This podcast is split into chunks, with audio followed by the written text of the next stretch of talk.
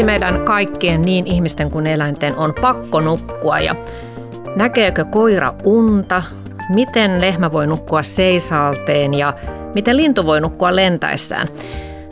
Tällaiset lapsekkaat kysymykset ovat sellaisia, jotka kiinnostavat myös meitä aikuisia. Ja näitä on käsitelty unitutkija Henna-Kaisa Viikreen sinun ja kollegoidesi Kirsi-Maria Zittingin ja Anna-Sofia Urrilan kirjoittamassa lastenkirjassa Silmät kiinni Silmu.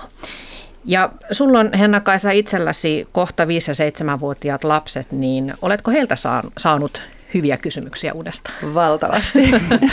Ensimmäinen tietenkin, että miksi pitää nukkua? Onko mm. pakko mennä nukkumaan? Miksi aikuiset saa valvoa ja lasten pitää mennä nukkumaan? Ja sitten meidän lapset on hirveän kiinnostuneita eläimistä. Ne aina miettii, että onko toi yöeläin vai onko se päiväeläin. Koska ne nukkuu päivällä vai yöllä. Mm. Ja se on semmoista melkein päivittäistä jota, kysymyksiä, joita saan. Ja ehkä tähän tarpeeseen tämä kirja tuli minulle ja kollegoilleni, että sellaista kirjaa, jossa olisi aika yksinkertaisesti, mutta kuitenkin tieteellisesti kerrottu, että mitä uni on ja miksi se on tärkeää, niin sellaista ei löytynyt. Niin hmm. Niinpä me sitten jo aika kauan sitten päätimme tehdä sellaisen itse. No mitä, mitä olet viisivuotiaalle vastannut, että miksi on pakko nukkua?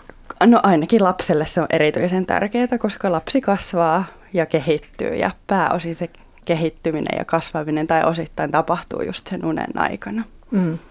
Tosiaan sä oot tehnyt tämän kahden tutkijakollegasi kanssa tämän kirjan ja te olette kaikki äh, nuoria naisia ja, ja myös äh, ruuhkavuosia eläviä ja univajeisia ihmisiä. Niin tuota, sä oot aikaisemminkin tutkinut äh, tutkijana paljon univajetta, Joo. mutta lasten myötä olet sitten joutunut Joo, niin, itse kokemaan niin sen. Sanoin sen, että melkein kymmenen vuotta tai ylikin niin tutkin sitä univajetta ja mietin sitä hyvin tieteellisesti, mutta mulla ei koskaan ollut subjektiivista kokemusta, miltä se tuntuu.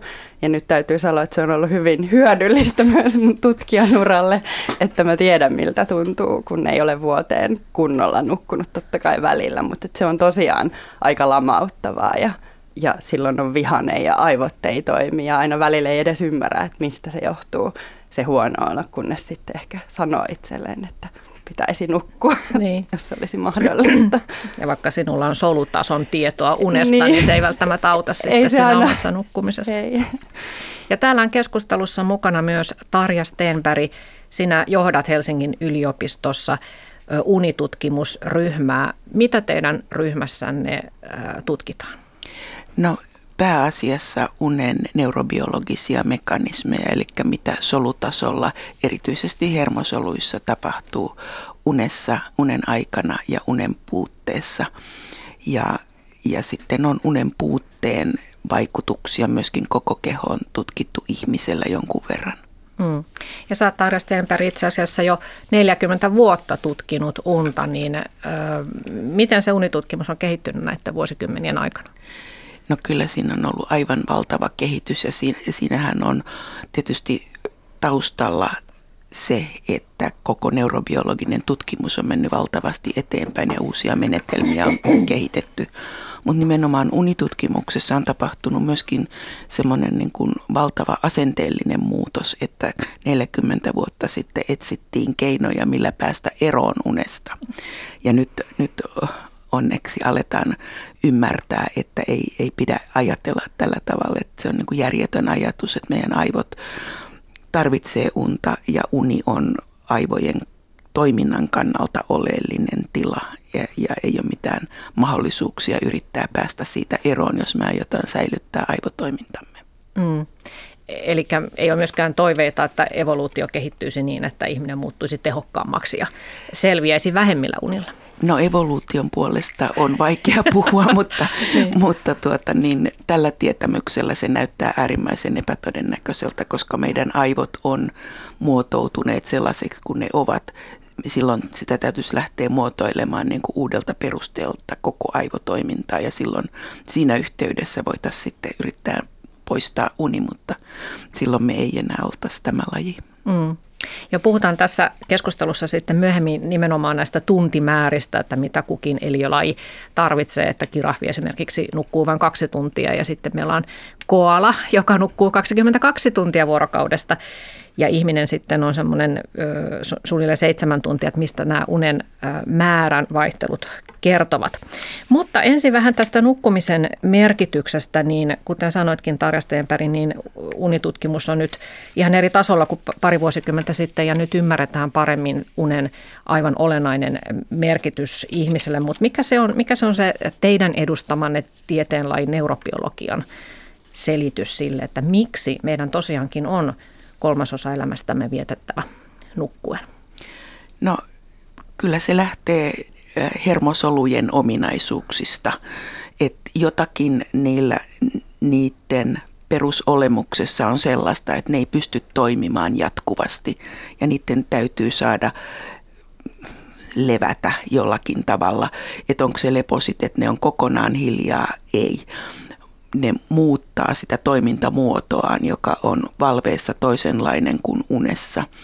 Ja, ja silloin me ehkä ei puhuta edes yksittäisen hermosolun ominaisuuksista, vaan näiden suurten hermoverkkojen ominaisuuksista. Ja siitä meidän täytyy lähteä johtamaan sitä unen merkitystä, että, että ne hermoverkot ei pysty toimimaan, jos ei ne saa välillä toimia eri tavalla kuin ne toimii ja, valveissa. Ja ehkä tiedon käsittelyä, että tietoa ei pysty jatkuvasti ottaa vastaan, että sitä pitää myös järjestellä ja käsitellä. Ja mä luulen, että tämä on se, mihin, mitä uni on, että se on tiedon käsittelyä silloin, kun ei tule jatkuvasti tietoa ympäröivästä maailmasta. Mm. Entäs sitten muistin toiminta ja, ja oppiminen, ne liittyvät ilmeisesti tähän? Joo, se, se on aivan oleellinen osa siitä ja tavallaan se, se on se niin kuin naru, josta me on päästy vähän katsomaan sitä unen merkitystä eh, hermosolujen toiminnan kannalta, että, että meillä on sellaisia aika vanhoja kokeita, mistä me yhtäkkiä päästiin ymmärtämään, että hei, että näin, näinhän tämä toimii ja näin se voisi toimia ihmiselläkin. Öö, niin, no kertokaa nyt vielä vähän tarkemmin, että mitä siellä aivoissa tapahtuu nukkumisen aikana. Sehän on käynyt ilmi selväksi kokeiden öö, ansiosta, että ihmisen aivot ovat erilaiset, ne toimii eri lailla yöllä kuin päivällä. Joo. No jos mä aloittaisin, kun me puhuttiin tuosta muistista ja oppimisesta, niin, niin yksi sellainen koe, joka ainakin minulle on selkiyttänyt sen aivojen muistitoiminnan merkityksen, niin oli, oli tällaiset kokeet, jossa aivojen paikkasoluja seurattiin. Meillä oli rottia, jotka kulki labyrintin läpi ja sitten heillä oli päässä elektrodit, jossa seurattiin kuinka nämä paikkasolut aktivoituu sitä mukaan, kun rotta kulkee siellä labyrintissa. Ja sitten elektrodit jätettiin yöksi päähän ja katsottiin, että miten, miten ne aktivoituu. Ja ne aktivoitu juuri samassa järjestyksessä, kun ne oli aktivoituneena silloin valveen aikana, kun rotta todella kulki siellä labyrintissa, mutta yö, yöllä hän sitten makas vaan paikallaan ja, ja aivosolut kävi läpi sitä reittiä, mitä oli päivällä käynyt läpi ja, ja silloin ajateltiin, että hei, että tässähän, näin, näinhän se toimii, että aivot niin kuin kertaa sitä, mitä oli tapahtunut valveessa ja silloin sitä kautta se painuu myöskin mieleen. Mm sitten tota niin, seuraavaksi päiväksi, että jos hän huomennakin haluaa mennä sit samaa reittiä, että siellä oli jotakin kivaa, niin sitten hän voi, voi muistaa sen, kun on yöllä kerrannut sitä. Tämä niin kuin hyvin yksinkertainen ajatus ja mä uskon, että tämä yksinkertainen ajatus kantaa sitten läpi kaikkien niiden monimutkaisten kokeiden ja, ja uusien tulosten, mitä me jo olemme löytäneet ja tulemme löytämään sitten näistä yksityiskohdista lisää. Mutta se idea on tämä. Eli, eli just kertaus, että jotta muistijäljestä tulee semmoisesta heikosta muistijäljestä tulee pitkäaikainen muistijälki, niin aivojen tapa ilmeisesti on niin, että sitä kerrataan, mutta silloin ei valveella, vaan yöllä. Eli yöllä ne päiväaikaiset muistot kertautuu ja, ja siellä myös vähän valitaan sitä, että semmoiset vahvat muistijäljet, niistä tulee paljon suuremmalla todennäköisyyksellä pitkäkestoisia muistijälkiä kuin sellaisia, joita ei ole niin hirveästi tehty. Tai niihin ei liity esimerkiksi tässä Rotta sai palkkion, joka teki siitä aika hyvän muistijäljen ja vahvan. Mutta siihenhän liittyy sitten vielä, vielä oleellisesti se, että tämä kertoo niinku sen perusmekanismin, mm. mutta sitten se, että mitä siellä niinku todellisuudessa tapahtuu, on, että yhdeltä aivoalueelta hippokampuksesta siirretään sitä niin. tietoa toiselle aivoalueelle, eli aivokuorelle. Ja aivokuorella on sitten se pitkäaikaisen muistin koti. Ja samalla kun sitä siirretään, niin myöskin aktivoidaan sit aivokuorta ja sieltä niin kuin etsitään sellaisia alueita, joihin tämä uusi tieto voisi jollakin mm. tavalla integroitua. Ja tämä tiedon integroituminen sitten pitkäaikaiseen muistiin uuden tiedon integroituminen. Tähän on aivan tavattoman mielenkiintoinen prosessi, koska siinä käsitellään paitsi sitä tietoa, joka tulee, niin sitä, joka jo on siellä. Et voi sanoa, sanoa sillä tavalla, että joka yö me luomme uudestaan sitä aivokuoren sisältöä. Mm. Ja, mutta voidaanko tämmöistä nyt tällä rottakokeen perusteella niin tuota, suoraan sitten verrata sitä ihmisen aivojen no, toimintaa?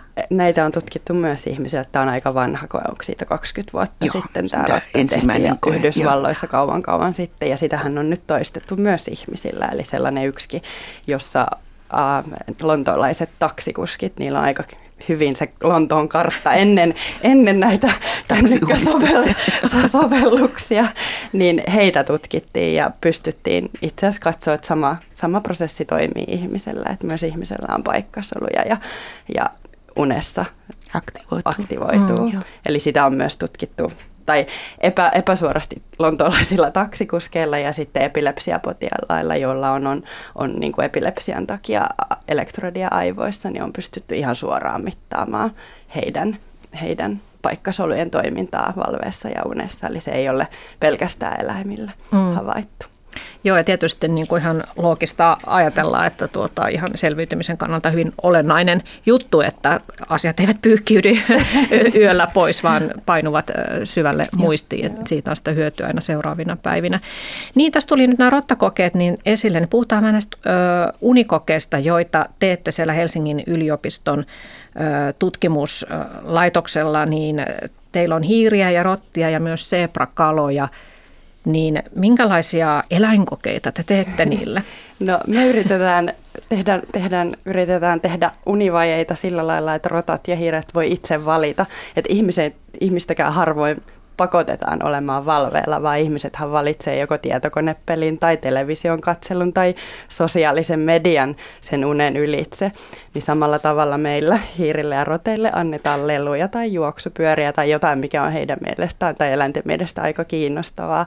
Ja näin pystytään tehdä 3-4 tuntia niin, että rotat leikkii leluilla tai toistensa kanssa, jolloin saadaan pitkitettyä valvetta ja niin heille kehittyy tällainen univaje tai uni, unipaine oikeastaan on mm. se, mitä me ollaan niin. tutkittu, tämmöinen luonnollinen unipaine. Sama, samanlainen, mikä teini-ikäisillä Teini. sitten, kun pelaa puolen yötä.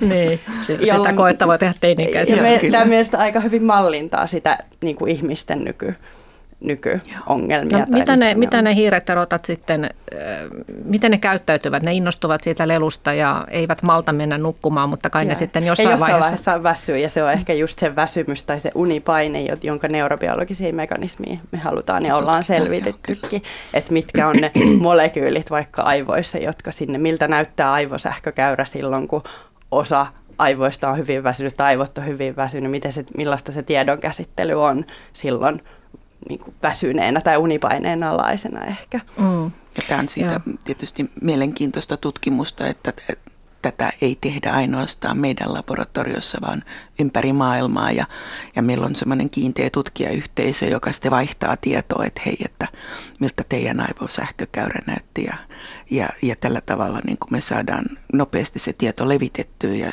ja, ja saadaan itse tietoa muilta. Mm. Ja sitten myös on, on paljon sitten kollegoita, jotka tutkii ihmisillä, niin kuin meidänkin ryhmässä, ja pystytään saman tien ehkä testaamaan niitä, tai katsoa, että löytyykö ihmisillä samanlaisia ää, markkereita tälle unipaineelle, Kyllä. ja ymmärtää sen neurobiologista mekanismia. Mm. No, tämä on mukava kuulla, että nämä eläinkokeet, joilla joskus on vähän semmoinen paha mm. maine, niin teillä ne ovat hauskoja, että niillä eläimillä on mukavaa, kun ne saavat siellä riehua yöt läpeensä. Tai päivät, että rotathan ja hiirethän niin, on aivan. yöaktiivisia, että se sopii hyvin meille tutkijoille, että kun me tullaan aamulla labraan ja ollaan virteitä, niin ne hiiret ja rotat ovat käymässä nukkumaan ja sitten, niin, sit sitten heille, niille annetaan tota, ne lelut ja sitten ne sen kolme, neljä tuntia leikkiä ja sitten päästään mittaan. Se on sinänsä ihan, mm. ihan hyödyllistä. No mitä tällaisilla, tällaisilla tuota, kokeilla, että on pitkitetty näiden eläimien nukahtamista, niin mitä te olette saaneet selville sellaista tietoa, joka on tärkeää että ihmisaivotutkimuksessa? Olisiko adenosiini yksi hyvä uni? No ehkä se on. Ehkä se on se, se, sehän on tota, niin, meidän niin kuin keskeisin löydös on se, että aivoihin, tietylle aivoalueelle kertyy molekyyliä, adenosiini nimistä molekyyliä, joka, joka estää hermosolujen toimintaa. Ja tämä, tämä aivoalue on sellainen, joka ylläpitää, ylläpitää tuota niin aivokuoren vireyttä. Ja, ja nyt kun sitä adenosiinia sinne kertyy pitkän valveen aikana, ja sitten se rupeaa estää näitä soluja, jotka ylläpitää valvetta, niin silloin nukahtamisen todennäköisyys lisääntyy. Ja tämä on yksi semmoinen keskeinen mekanismi ja, ja yksi niistä harvoista mekanismeista, jotka juurta jaksain nyt tunnetaan, mitkä niin kuin todella aiheuttaa sen, että pitkittynyt valve niin rupeaa nukuttamaan. Just se, mm. siinä kirjassamme kutsuttiin adenosin ja unihiekaksi, että sehän on niin kuin aivojen unihiekkaa. Se kertoo aivoille tai sitä kertoo valveen aikana sinne, jolloin jossain vaiheessa siellä ei, uni, äh, valve on jo melkein mahdotonta. Ja siitä se on varmaan se, adeno, kofeiinihan on adenosiinin vastavaikuttaja. Ja yksi syy varmasti, miksi juodaan kahvia on, että pyritään ehkä estämään sitä väsymystä, joka mm. välittyy adenosiinin kautta. Mutta onko se unen laatu sitten erilaista siinä tapauksessa, että, että se rotta tai hiiri tai ihminen olisi hyvin rau, rauhallisessa tilassa sen ennen sitä nukkumaan, nukkumaan menoa, ja että ei olisi mitään tämmöisiä ylimääräisiä aktiviteetteja, kun te nyt annatte Joo. niille. Joo, se oli ehkä yksi mun väitöskirjassa aika paljon tutkittiin sitä, että aikaisemmin ehkä ajateltiin niin, että se on vaan valveen pituus, ja joka korreloi sit unen pituuden kanssa, mutta nyt viimeisen kymmenen vuoden aikana on kertonut aika paljonkin tietoa, että sillä on valtava vaikutus, että millaista se valve on, mikä se valveen laatu on, mitä valveessa tehdään, että mitä aktiivisempaa ja intensiivisempää se valve on, vaikka silloin kun hiiret erotat leikkii leluilla tai juoksii, juoksee juoksupyörässä, niin silloin se sitä seuraava uni on paljon syvempää ja ehkä tehokkaampaa. Ja sitä, vaikka se on myös vähän pidempää, mutta ehkä se suurin ero on just sen unen syvyys. Eli, eli valveen laatu ja unen syvyys korreloivat aika paljon toistensa kanssa. Ja sitten ehkä tästä implikaationa, että ollaan paljon huolissaan ehkä vanhemmiten uni huononee, että voitaisiko unta parantaa niin, että valveaikaiset aktiviteetit olisi intensiivisiä, jolloin voitaisiin vähentää unilääkkeiden käyttöä ja tuottaa sitä normaalia ja unipainetta. Kyllä, ja voidaan, ja voidaan parantaa siitä. Kyllä. Siitähän on, on, on paljon tutkimuksia. Tehty kyllä. tutkimuksia. miten, just, miten sitä voisi parantaa? No esimerkiksi sanotaan nyt vaikka, että vanhukset tekee sudokua tai käyttää ulkoilee. aivojaan, ulkoilee, mm. liikkuu. Mm, niin itse pitää itse, huolta siitä, itse pitää että huolta, vireenä. että on niin kuin vireenä. Tai, tai heille tarjo- tarjotaan, tarjotaan, jos ollaan jo, jossain, joo. niin on tarjotaan aktiviteettia, että silloin, sitä, itse asiassa sitä on tutkittu, aika paljon pystytään vähentämään unilääkkeiden käyttöä, jos valve koostuu sellaisesta mielekkäästä tekemisestä, aktiivisesta joka tekemisestä. Joka aktivoi aivokuorta, että mikä tahansa se niin. sitten on, joka Ja sit, siitäkin sitä. tutkimukset on, että sen pitää olla sellaista, jota ihminen itse haluaa, johon hän on motivoitunut niin se on mm. se, joka tuottaa sen aktiivisimman valveen ja. ja sitä kautta paremman yöunen. Niin, että se pitää olla semmoista miellyttävää tekemistä, Joo. eikä niin, että olisi joku stressaava. koska niin. stressi aina on unen vasta vaikuttaa, että mitä tahansa joko stressaa, niin se sitten lisää stressihormonien määrää ja taas sitten nukahtaminen vaikeutuu. Mun mielestä tässä on hirmuisen kaunis esimerkki siitä, miten niin kuin perustutkimus ja sitten hyvin pitkälle jo soveltava tutkimus kulkee käsi kädessä, että, että me löydetään tämmöinen aivomekanismi ja sitten ruvetaan miettimään, että hei hetkinen, ja sitten äkkiä lähdetäänkin kokeilemaan, että toimiiko tämä, toimiiko tämä niin kuin sillä pohjalla myöskin ihmisessä ja hips, se mm. toimii. Mm. Perustuuko tähän tutkimustulokseen siis se, että tämä valveen intensiteetti vaikuttaa siihen unen laatuun, eli jos on mukava vireystila päivällä, yllä, niin sitten uni on parempaa, niin tuota, perustuuko tähän se, että, että on lukenut, että mielialalääke pienenä annoksena niin saattaa parantaa sitä unenlaatua paremmin kuin varsinainen unilääke, koska se mielialalääke nimenomaan vähän boostaa sitä päivän vireystilaa. No äh, siinä saattaa olla tällainenkin komponentti, mutta että, että jos, jos mielialalääkkeitä verrataan unilääkkeisiin, eli benzodiazepiinipohjaisiin lääkkeisiin, niin benzoillahan on se ikävä taipumus, että ne muuttaa unen rakennetta sillä tavalla, että syvän unen vaiheet vähenee ja REM-unikin pikkusen vähenee ja, ja sy, uni on pinnallisempaa ja se, se ei ole sitä samanlaista unta, että aivot ei ole saman, ne ei pysty tuottamaan luonnollista unta, vaan että se on eri, erilaista. Ja, ja tämä uni ei ole sitten yhtä virkistävää kuin luonnollinen uni. Että siinä se vertailu tulee. Miksi sitten nämä, nämä, nämä ää, mielialalääkkeet niin parantaa unta, niin, niin se on aika kiistelty asia kyllä, että en, en haluaisi ottaa siihen kantaa. Mm. Tässä oli äänessä unitutkija Tarja Steenberg Helsingin yliopistosta ja lisäksi täällä on toinenkin unitutkija Henna-Kaisa Viikreen myös Helsingin yliopistosta. sä Henna-Kaisa otit tuossa äsken tuon stressin esille, että se vaikeuttaa ihmisen unta totta kai, mutta ilmeisesti eläimillä ihan sama juttu.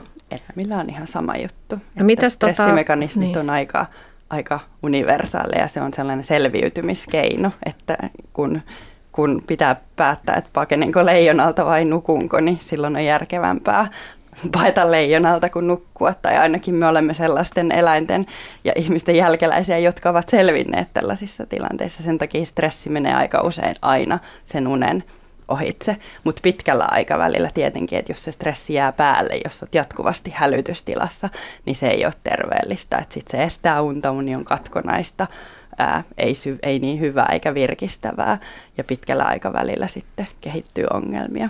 Hmm. Mutta moni eläinlajihan edelleen elää tuolla metsässä sellaisessa tilanteessa, että joutuu jatkuvasti olemaan varuilla mm. niiden vihollisten takia, niin tota, että kirjaimellisesti jotkut eläimet nukkuvat henkensä kaupalla, niin Joo, miten kyllä. ne sitten pystyvät nukkumaan, kun no, on kuitenkin se stressi? On aika paljon, eläimillä on paljon, eläimet yleensä hakeutuu turvalliseen paikkaan, esimerkiksi pesäkoloon, jossa ei ole niin paljon saalistajia. Sitten toinen se keino on olla laumassa. Laumassa aina voi olla jotkut yksilöt, jotka katsoo, missä petoja on, ja sitten keskellä olevat yksilöt voi nukkua. Esimerkiksi tällaiset. Se on aika paljon sitä, sitä biologiaa, että sun pitää aina miettiä, että uni on tärkeää, mutta myös selviytyminen on tärkeää. Ja sen takia me nähdäänkin, että saaliseläimet yleensä nukkuu paljon paljon vähemmän kerrallaan, mutta ne voi nukkua monta kertaa päivässä, kun taas saalistajat voi hyvin nukkua niin kuin ison osan ajasta ja mm. sitten vaan olla hereillä silloin, kun ne saalistaa. Että ekologinen lokero, kun niin sanotaan, Joo. niin itse asiassa määrittelee melkein, tai voisi sanoa, että se, se määrittää sen, että koska nukutaan ja kuinka pitkiä aikoja nukutaan kerrallaan. Joo.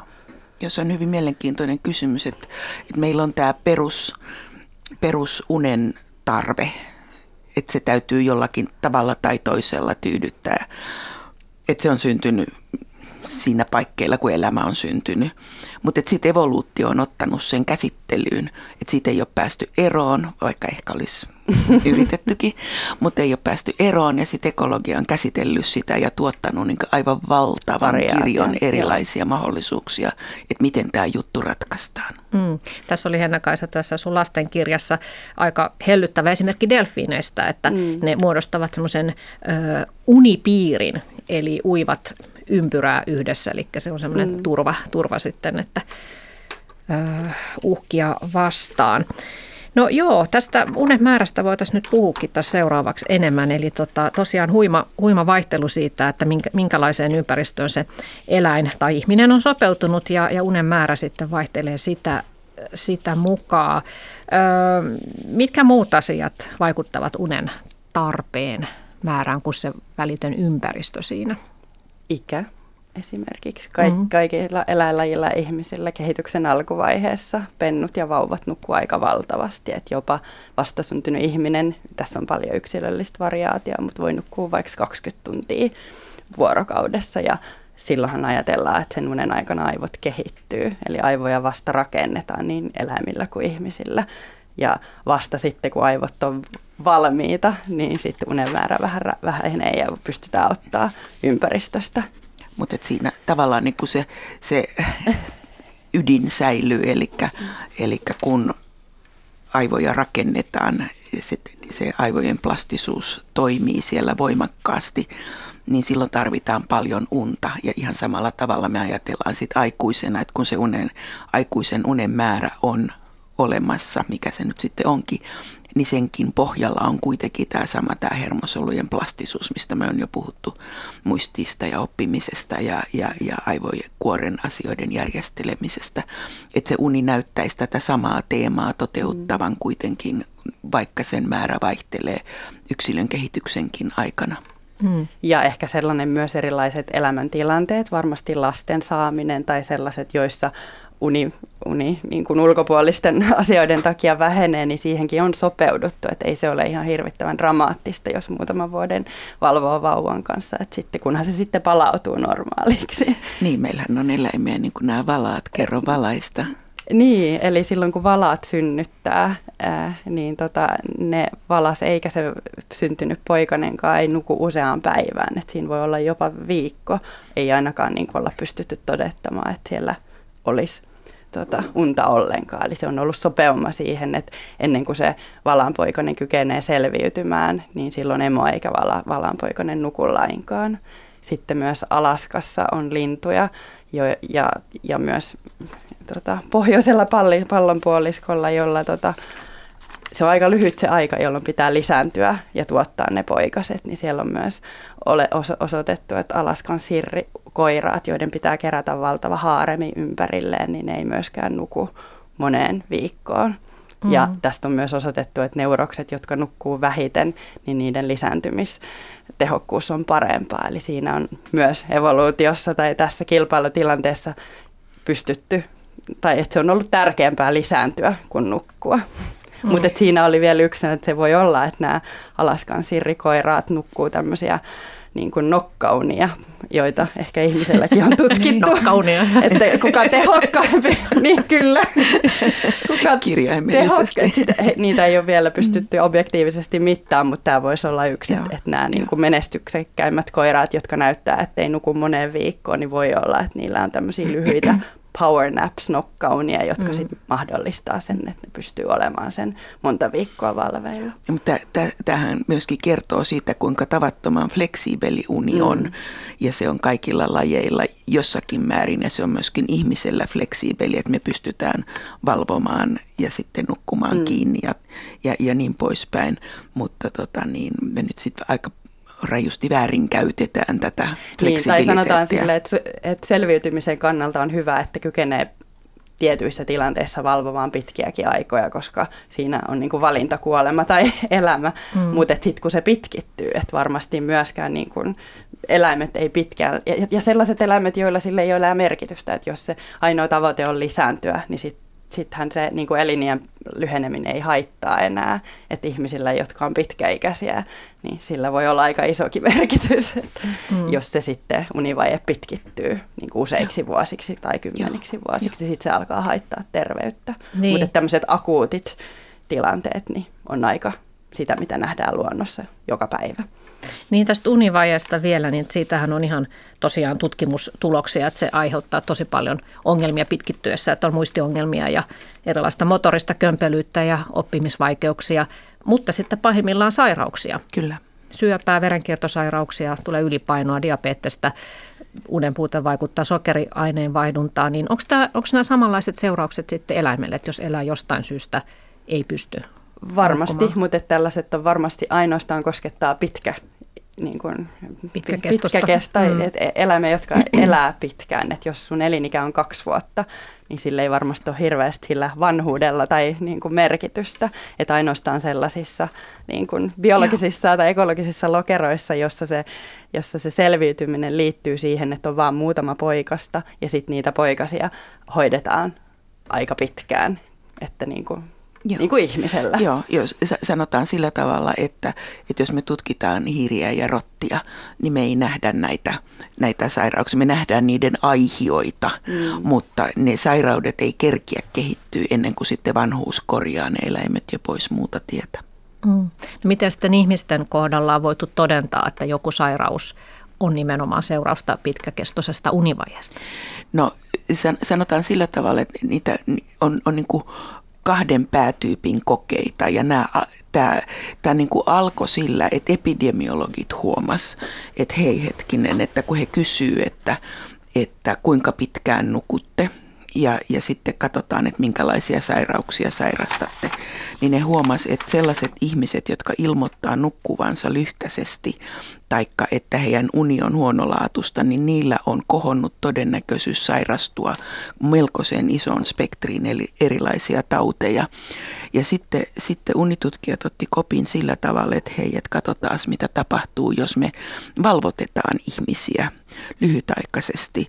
Ja, ja niin kuin se koe, joka tavallaan, niin kuin, miten mä sanoisin, tyhjänsi pajatson, oli, oli semmoinen, jossa, jossa nuoria miehiä pidettiin viisi tuntia viiden tunnin unella, vaikka he oli, ei kun neljän tunnin unella, vaikka he oli kahdeksan tunnin nukku, nukkujia yhden viikon ajan, eli viisi vuorokautta.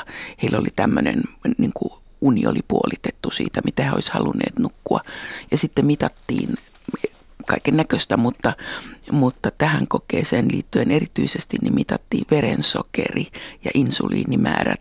Ja nähtiin, että insuliinia erittyy paljon enemmän kuin normaalisti, joka on, on insuliiniresistenssin merkki.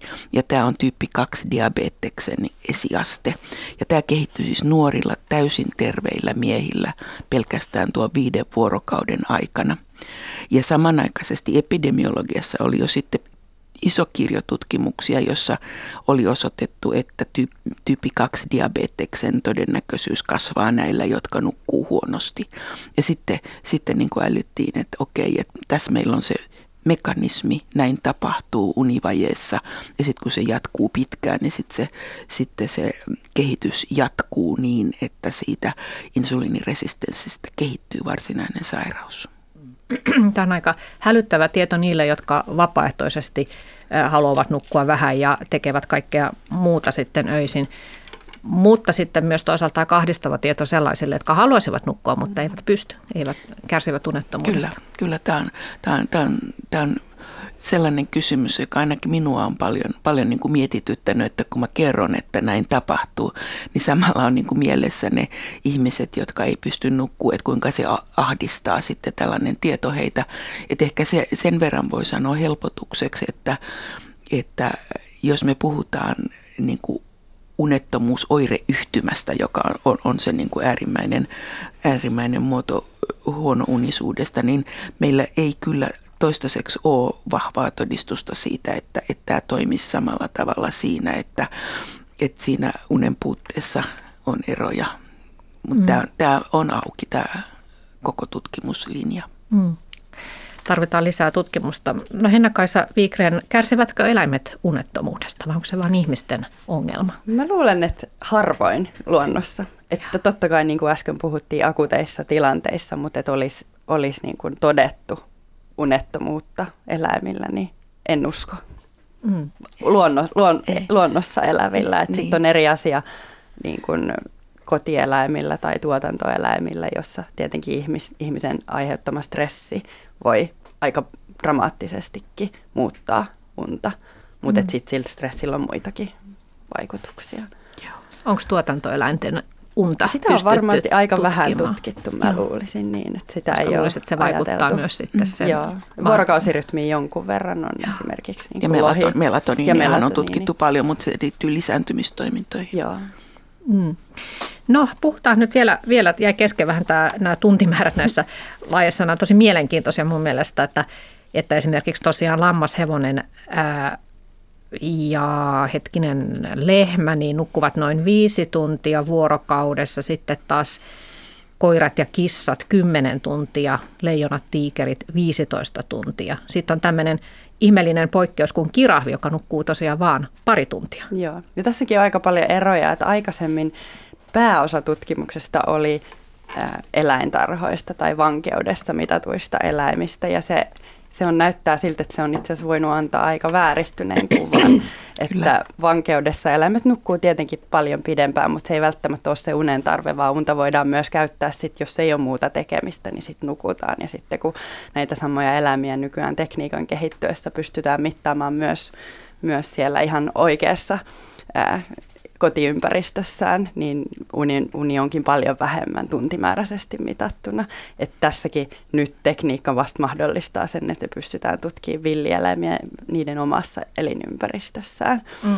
Mutta ehkä se, mitä tässä aikaisemminkin puhuttiin, että saaliseläimet nukkuu vähemmän kuin, niin. kuin tota niin, siis yks, saalistajat. Niin, yksinkertaisesti silleen, että eh, ruohon syöjän, niin täytyy olla koko ajan mm. turpa maassa. Ja toinen, ja, toinen on sitten ravinnon kerääminen, että niin. jos, jos, jos sun täytyy kerätä se kaikki energia hyvin vähäenergisestä ruohosta, niin sitten suurin osa valveilla ajasta ja sitten sitä valvetta pitää olla paljon, jotta saadaan se tarvittava energia, hmm. kun taas petoeläimet syö ehkä muutaman kerran riippuen eläimestä hmm. päivässä tai muutaman kerran kuukaudessa ja he, ne saa sen energian siitä, niin silloin sitä muuta aikaa voidaan käyttää esimerkiksi nukkumiseen.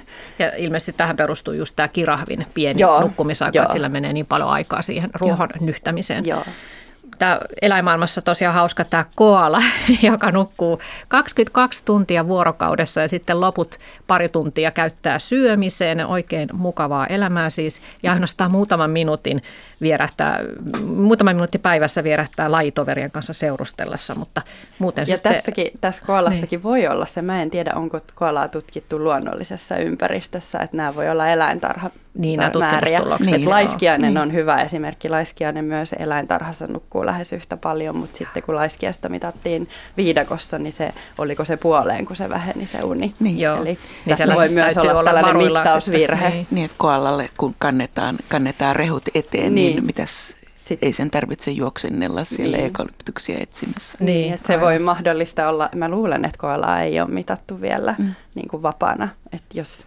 toistettaisiin tutkimukset luonnossa, niin voi olla, että tulokset olisi ihan eri. Mutta kirahvin tulokset on tehty tota, vapaana, vapaudessa siellä savannilla. No sitähän voisi kuvitella, että, että kun on isokokoinen eläin, että se tarvitsisi enemmän unta kuin pienikokoinen, mm. mutta tässä, tässä suhteessa ei ole mitään korrelaatio. Ei, mä luulen, että Ei. se on se ekologinen lokero. Joka... Ainut, ainut, missä on jotakin korrelaatiota, ja sekin näytti vähän epävarmalta, niin on, on äh, tämä äh, aineenvaihdunnan mm. nopeus. Mutta, niin siitäkin alun perin ajateltiin, niin, että siitä se olisi, olisi niin kuin korrelaatio, mutta nyt näyttää siltä, että se ei, ei, ei pidä. Mm. Mm. No tässä Henna-Kaisa Viikra mainitsit aikaisemmin tämän Sirri linnun, joka saattaa olla todella pitkään putkeen hereillä. Linnut on muutenkin tosi mielenkiintoisia nyt, kun eletään muuttolintujen aikaa, niin ne lentävät tuolla taivaalla todella pitkiä aikoja. No sitten on esimerkiksi tervapääskystä tiedetään, että ne voi lentää jopa kuukausitolkulla putkeen. Alppikiitäjän on havaittu lentävän 200 päivän ajan ulkosaaristossa on kahlaajalintu karikukko, joka saattaa lentää 27 000 kilometriä muuttamatkalla ja sitten on näitä fregattilintuja, jotka lähtee merenylityslennoille, jotka kestää yli viikon. Miten ne hoitaa tämän nukkumisen, kun se on kuitenkin fysiologinen pakko kaikille?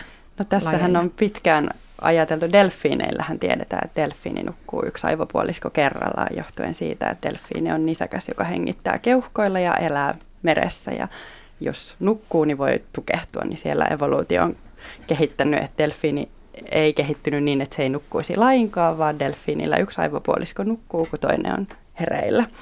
Niin pitkään ajateltiin, että linnuilla voisi mahdollisesti olla sama, mutta sitä ei pystytty millään todentamaan, kunnes tekniikka sitten kehittyi niin paljon, että nämä mittauslaitteet on tarpeeksi pieniä ja sitten just tällä fregattilinnulla, kun ne on ihan valtavia, olisiko niiden siipiväli kaksi metriä tai puolitoista metriä, niin fregattilinnulle saatiin mukaan semmoinen mittauslaitteisto ja siinä sitten pystyttiin todistamaan, että kyllä kun fregattilintu lentää, silloin kun se on näillä vaelluksillaan, niin yksi aivopuolisko nukkuu silloin, kun toinen on hereillä ja eläin pystyy hyvin lentämään nukkuessaan.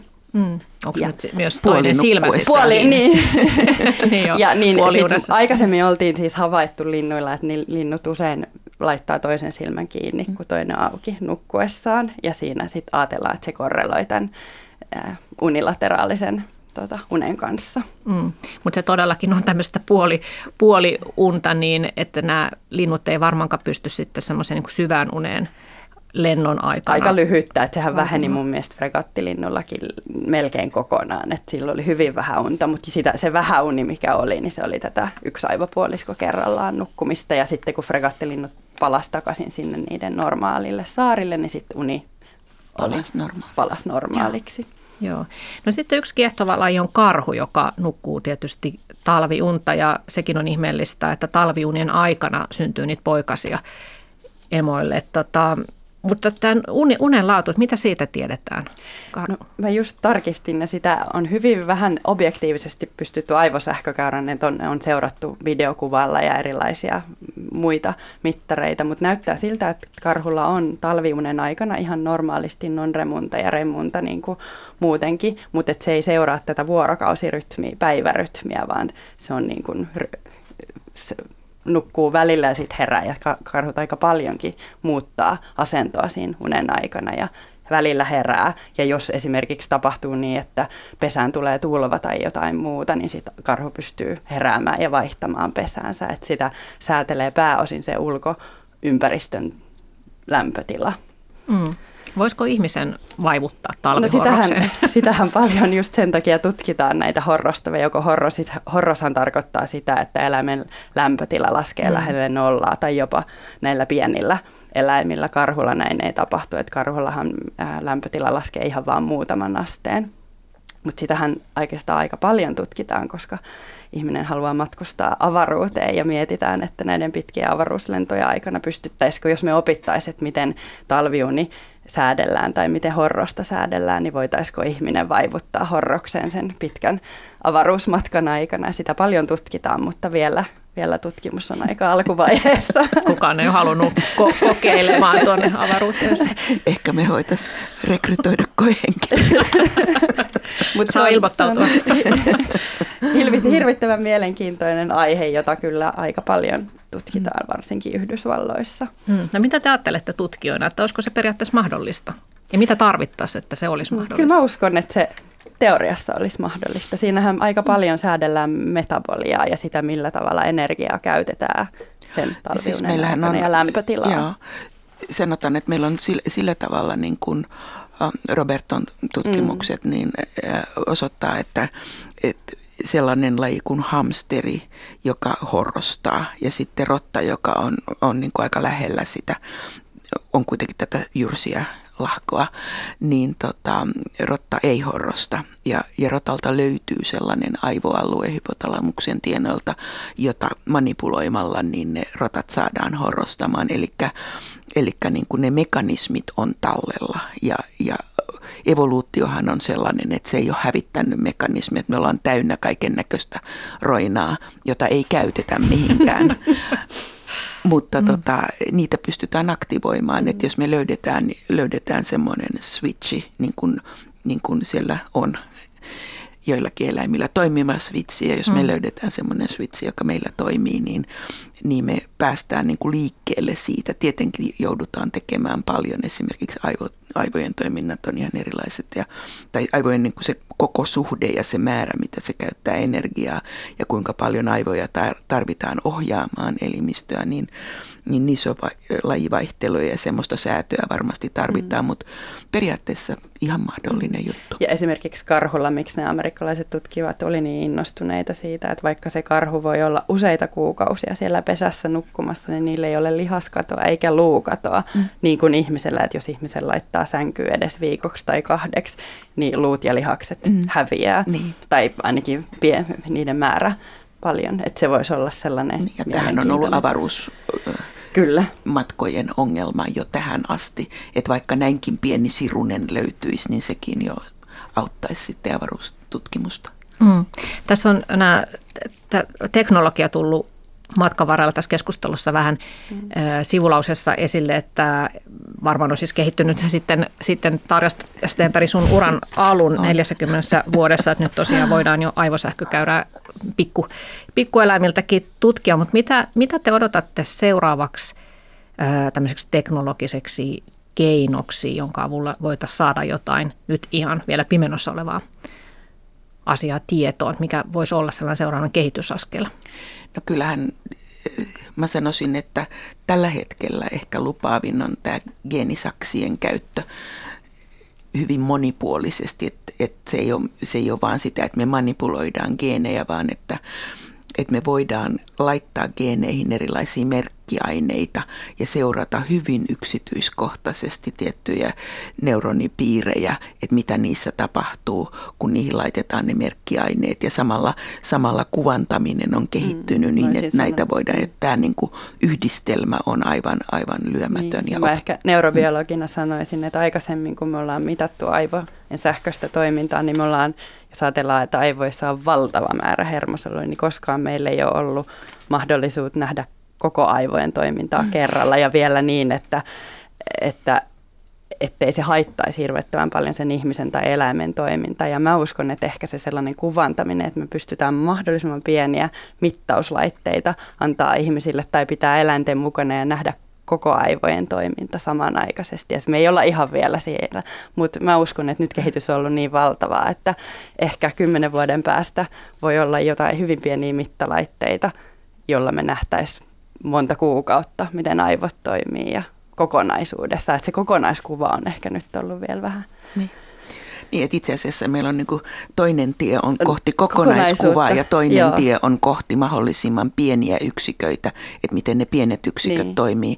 Ja Sitten. uni on, on, on nimenomaan se kombinaatio näistä, että me ei sieltä yhdestä solusta, me ei pystytä unesta sanomaan yhtään mitään. Mm. Nyt hei vielä ennen kuin unohdan, niin vastaus ö, kysymyksiin, joita esitin tuossa alussa ja lupasin, että niihin vastataan.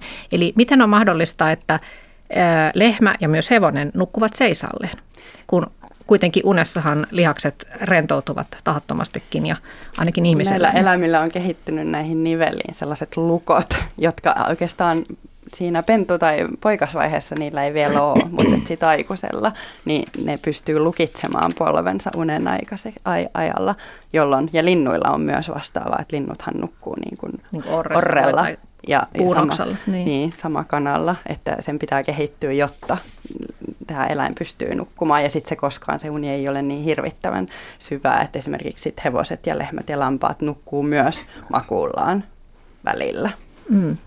Ja sitten toinen vielä vastaamaton kysymys oli, että näkeekö koira unta? No, mehän ei päästä koiralta kysymään, mutta kyllä me epäsuorasti, epäsuorasti voidaan ajatella, että näkee. Että jos pitäisi vastata lyhyesti, niin sanon, että näkee, mutta se on tietysti epätieteellinen vastaus mutta meillä on sellaisia kokeita, joissa me voidaan, voidaan estää lihaslama eläimiltä. Ja silloin se merkitsee, että, että, että jos ne näkee unta, niin ne tulostaa sen unen, unisisällön käyttäytymisellään ja juuri näin tapahtuu. Eli siellä tulee unen aikana silloin, kun ne menee erityisesti REM-uneen, niin tulee semmoista käyttäytymistä, esimerkiksi saaliskäyttäytymistä tai tappelua tai tällaista, mikä, mikä meille antaa ainakin selkeän vihjeen siitä, että okei, että ne näkee unta. Siis saaliskäyttäytymistä käyttäytymistä, että koira lähtee, saattaa, tai kissat saattaa kissa, niin kuin kissa lähtee, joo, kyllä. juttuja unessa. Joo. joo. Ja varmaan jokainen on nähnyt, miten koira unissaan niin niin, jalkoja. Ja koirillahan se lihaslama ei ole ihan yhtä, yhtä totaalinen niin kuin mm. ihmisellä, että koirilla on paljon enemmän, tulee läpi sieltä niitä unessa tapahtuvia lihasaktiivisuussarjoja. Mm. Voisiko tähän teknologia tulla avuksi, että pystyttäisiin sekä ihmisten että eläinten unen näkemistä Ihan varmasti. jotenkin Se tutkimaan paremmin? teknologia, mutta tietenkin just, että koska eläimiltä ei voi kysyä, että mitä unta sä näit, niin sitten vaikka me kuinka löydettäisiin erilaisia korrelaatioita erilaisille, niin sitten silti Niin. Mä en usko, että me päästään sen. Niin. Mutta voisi kuvitella, että kun kaikki muutkin nämä unen säätely ja, mm. ja unen merkitys on sekä ihmiselle että eläimille sama, niin mm. myös sitten... Olisi aika näkö... outoa, niin. että evoluutiossa ainoastaan ihmiset näki suunta että olisi kehittynyt semmoinen niin poikkeama. Niin. Mutta mikä siis teidän mukaan on se neurobiologinen kantanne tähän unien näkemisen merkitykseen nimenomaan, kun tässä on puhuttu, että unen merkitys on oppimisessa ja, ja muistin toiminnassa. Niin... Mä luulen, että, että uni, siis tämä niin uni, unien sisältö, niin sehän liittyy siihen aivotoimintaan, jota tapahtuu, kun me siirretään tavaraa muistiin. Ja, ja se, että me nähdään unia, niin on semmoinen sivutuote, että normaalistihan, jos me nukutaan ihan kunnollisesti läpi yön eikä heräillä, niin aika paljon on ihmisiä, jotka ei muista mitään unia tai unen näkemisiä. Et, et silloin kun me herätään kesken sen prosessin, kun se ei ole ihan loppuun viety, niin silloin muistetaan pikkunen hetki niitä unia, unisisältöjä. Mutta et, et se, se, on, se kertoo siitä, että aivot on aktiiviset unen aikana ja se kertoo siitä, että ne käsittelee sitä tietoa eri tavalla kuin mitä valveessa on. Mutta, mutta että, että sillä niin kuin, miten mä sanoisin, unen näkemisellä ansi sinänsä, niin ei ole sen erikoisempaa merkitystä. En mä tiedä, mitä mm. sä ajattelet tästä. Niin, sitä on, koska sitä ei pääse objektiivisesti tutkimaan. Yksi ajatus tai hypoteesi on, että, että unen aikana harjoiteltaisiin sellaisia motorisia ohjelmia, jotka on selviytymisen kannalta tärkeitä. Esimerkiksi saalistusta tai pakenemista tai tällaista aika kuitenkin niin kuin primitiivisiä. Ja että niitä käytäisiin lävitse sen unen aikana, mm. jotta sitten oltaisiin paremmin valmiita. Mun mielestä se on liian suppeen Se on varmaan liian. Se on hypoteesi, että mm. sitä ei ole sitä ei ole tota, ihan pystytty mm. todistamaan. No, tota, Henna-Kaisa Vikren ja Tarja Stenberg, tässä tuli kuuntelijalta ihan ihmisuneen liittyvä kysymys. Hän kertoo, että olen tehnyt säännöllistä yötyötä yli 20 vuotta. Vanhemmiten rytmin muuttaminen vapaa-ajalla on käynyt vaikeammaksi, joten käytännössä pidän saman käänteisen rytmin myös vapaalla. Olen kai sopeutunut tähän melko hyvin, mutta olenkohan kuitenkin tehnyt jotain vahinkoa esimerkiksi aivoilleni? No ää, en usko, että vuorotyössähän on kaksi koulukuntaa, joista toinen on se, että yritetään sopeutua siihen uuteen rytmiin ja toinen on se, että pidetään, pidetään se rytmi, normaali päivärytmi ja sitten vaan niin kuin kärvistellään siinä se aika, kun ollaan eri rytmissä. Ja tämä jälkimmäinen kanta erityisesti on voimassa silloin, kun meillä on nopeasti kiertävä vuorotyö. Että sitten jos on hyvin pitkiä vuorotyöjaksoja, niin kuin esimerkiksi tuolla Norjan öljynporauslautoilla, niin silloin käännetään rytmi. Mutta tota, muutoin niin nykyään ei pyritä siihen rytmin kääntämiseen. Että minusta, minusta kysyjä on tehnyt aivan oikein. Mm. No tuota, sitten toinen kysymys liittyy masennukseen ja ahdistushäiriöön, jota tämä kysyjä, äh, joita kärsii, kärsii siis molemmista näistä. Ja hän miettii, että vaikuttaako tällainen ahdistus ja masennus uneen ja toisaalta auttaako uni masennukseen ja ahdistukseen? Äh, kyllä, kyllä auttaa, jos pystyy, pystyy nukkumaan, mutta, mutta tuota niin, unihan ei tavallaan niin kuin ratkaise niitä ongelmia, joista ahdistus ja masennus, masennus kumpuaa. Että niihin täytyy sitten etsiä lääketieteellistä apua, mutta toisinpäin voi sanoa, että unettomuus pahentaa sekä ahdistuksen että masennuksen oireita. Ja, ja äh, tämä masennuksen ja unen välinen yhteys on tavattoman monisyinen ja monimutkainen ja paljon tutkitaan, mutta hyvin, hyvin alussa ollaan vielä siinä asiassa. Hyvät kuuntelijat, kiitoksia, että olitte mukana ja uudet aiheet sitten taas ensi tiistaina. Moi. Kiitos. Kiitos.